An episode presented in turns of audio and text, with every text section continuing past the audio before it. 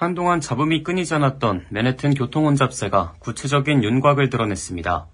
MTA는 기자회견을 통해 내년 시행 예정인 교통혼잡세의 최종 세부 사항을 공개할 예정인 가운데 일반 차량은 교통혼잡세로 15달러를 지불해야 하는 것으로 확인됐습니다. 교통혼잡세는 일반 차량인지 상업용 차량인지에 따라 그 비용이 달라질 수 있습니다. 우선 상업용 트럭은 크기에 따라 24달러부터 36달러까지 지불할 수 있으며 택시 탑승객은 택시비에 추가로 1.25달러를 지불해야 합니다. 우버다 리프트 등 공유 차량의 경우 추가로 2.5달러를 지불해야 할 것으로 보입니다. 버스의 경우 통근 서비스를 제공하는 버스들은 교통 혼잡세에서 면제되며 일반 버스의 경우 24달러에서 36달러까지로 비용이 측정됐습니다.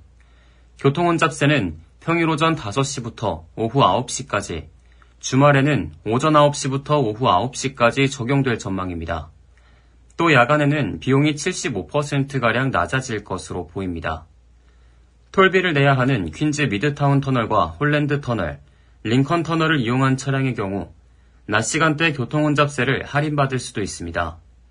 일반 승용차의 경우 5달러, 오토바이는 2.5달러, 소형 트럭과 시외버스 또는 전세버스는 12달러, 대형 트럭과 관광버스 등은 20달러를 지불하게 됩니다.